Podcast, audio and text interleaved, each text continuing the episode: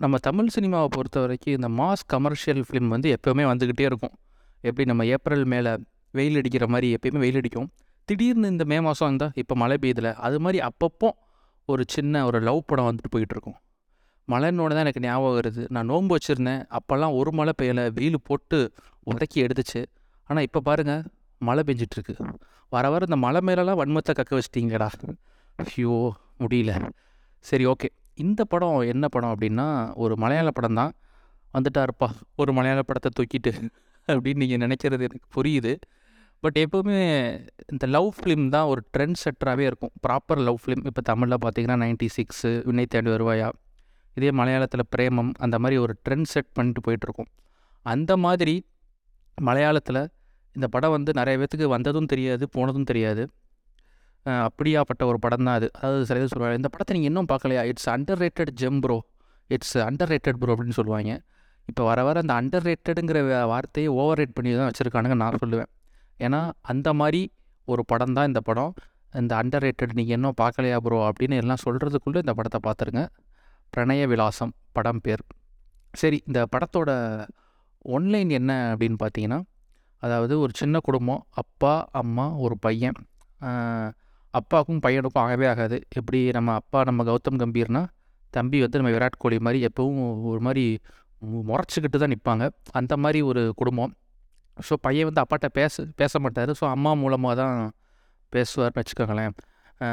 அப்பாவுக்கு பையன் மேலே செம்ம காண்டு. இவன் ஏன்டா சோத்துக்கு தண்டமாக பூமிக்கு பாரமா ஏன்டா ரோஹித் சர்மா மாதிரி நம்ம பிரித்திவிஷா மாதிரி எதுக்குடா தண்டத்துக்குன்னு உட்காந்துருக்க அப்படிங்கிற மாதிரி ஒரு நினப்பு அவர் மனசுக்குள்ளே. பட் ஆனால் நம்ம ஹீரோ படத்தோட ஹீரோவுக்கு வந்து நான் நல்லா தானே பெர்ஃபார்ம் பண்ணுறேன் நான் கேஎல் ராகுல் மாதிரி நல்ல ஸ்ட்ரைக்கர் தான் ஆடிட்டுருக்கேன் அவர் அவரே நினச்சிட்டு இருக்காரு. பட் அந்த மாதிரி ஒரு எய்மில் வாழ்ந்துட்டுருக்க அப்பா மகன் இவங்களுக்கு நடுவில் அந்த அம்மா பாவம். இதில் என்ன ஒரு படத்தில் ஒரு ஒரு சிறப்பு அம்சம் அப்படின்னு பார்த்தீங்கன்னா அப்பா வந்து தான் ஆசைப்பட்டது எதையுமே அப்பா செய்ய விடலை. அவரோட ஸ்டடீஸ் முதற்கொண்டும் அப்பா விருப்பப்படி தான் படிச்சுட்டு இருக்காரு. ஸோ அவருக்கு வந்து ஒரு பெரிய மியூசிஷியன் கிட்ட போய் பாட் பாடகர் ஆகணும் அப்படின்னு ஒரு ஆசை. ஸோ வந்து இதுக்கு நடுவில் ஒரு பொண்ணை வேறு லவ் பண்ணிக்கிட்டு இருக்காரு. இந்த லவ் மேட்ரை வேறு வீட்டில் ஓப்பன் பண்ணணும். அது வேறு ஒரு பெரிய விஷயம். இதுக்கு நடுவில் என்ன சுவாரஸ்யம் அப்படின்னா அப்பா வந்து தன்னோட எக்ஸ் லவர் அவரோட முன்னாள் காதலியோட டச்சப் இன்னும் டச்சில் இருக்கார். ஸோ அவங்க இன்னும் கல்யாணமே பண்ணிக்கல. ஸோ அவர் ஒரு பக்கம் அங்கே ரோட்டு விட்டுட்டு இருக்காரு. இவர் ஒரு பக்கம் அவரோட லவரோட சுற்றிட்டு இருக்காரு. ஸோ இந்த மாதிரி கதை போகுது. அதாவது பையன் லவ் பண்ணுறதுலாம் ஒரு சாதாரண விஷயம். ஆனால் அப்பா இன்னும் அவரோட எக்ஸ் லவரை இன்னும் லவ் பண்ணிக்கிட்டே இருக்கார் அப்படிங்கிறது புதுசு. கான்செப்ட்டு ரொம்ப புதுசு. ஸோ கதைக்கு ரொம்ப சுவாரஸ்யமாக இருக்கும். பட் இதுதானே கதை அப்படின்னு நீங்கள் நினைக்கலாம். இதில் என்னடா சுவாரஸ்யம் இருக்குது நீங்களே ஒரு மனக்கணக்குப்படி இப்படி தான் கதை போய் முடியும்னு நீங்கள் நினச்சிருப்பீங்க. பட் படம் பார்க்குற வரைக்கும் நானும் உங்களை மாதிரி தான் நினச்சேன். இன்டர்வலுக்கு அப்புறம் தான் கதையே இருக்குது அந்த நம்ம இந்திரன் படத்தில் சொல்லுவார்ல வசீகரன். கதையே இன்னமோ தான் ஆரம்பிக்க போகுது. அப்படிங்கிற மாதிரி இன்டர்வலில் ஒரு லவ் ஸ்டோரியை ஓப்பன் பண்ணி விட்டு ஒரு ட்விஸ்ட்டு ட்விஸ்ட்டோட அதாவது படம் வந்து ஃபஸ்ட்டு ஆரம்பிக்கலாம் எப்படி போகும் அப்படின்னா ஒரு ஒரு ஃபீல் குட்டான படம் போல் அப்படிங்கிற மாதிரி ஆரம்பிக்கும். அதாவது இன்டர்வல் வர்றதுக்கு முன்னாடி ப்ரீ இன்டர்வலில் ஒரு ஒரு பக் மொமெண்ட் அதாவது ஒரு மாதிரி உங்களுக்கு என்னடா இப்படி ஆகிப்போச்சு அப்படிங்கிற மாதிரி ஷாக்கில் உறைஞ்சி உக்காந்துருப்பீங்க. அப்போது ஒரு ட்விஸ்ட்டு வச்சு இன்ட்ரோல் விடுவாங்க. இன்ட்ரோல் விட்டதுக்கப்புறம் ஒரு ஒரு லவ் ஸ்டோரி ஆரம்பிக்கும். அதுக்கப்புறம் கிளைமேக்ஸில் அதை வச்சு ஒரு ட்விஸ்ட்டு வச்சு முடிப்பானுங்க பாருங்கள் உண்மையிலே சேட்டன்ஸ் சேட்டன்ஸ் தான் அப்படின்னு கண்டிப்பாக சொல்லியே ஆகணும். ஸோ அந்த மாதிரி ஒரு படம் தான். ஃபஸ்ட்டு நீங்கள் பார்க்கையில ஏதோ ஒரு படம் பார்த்துட்ருக்கோம் அப்படிங்கிற ஒரு ஃபீல் இருக்கும்.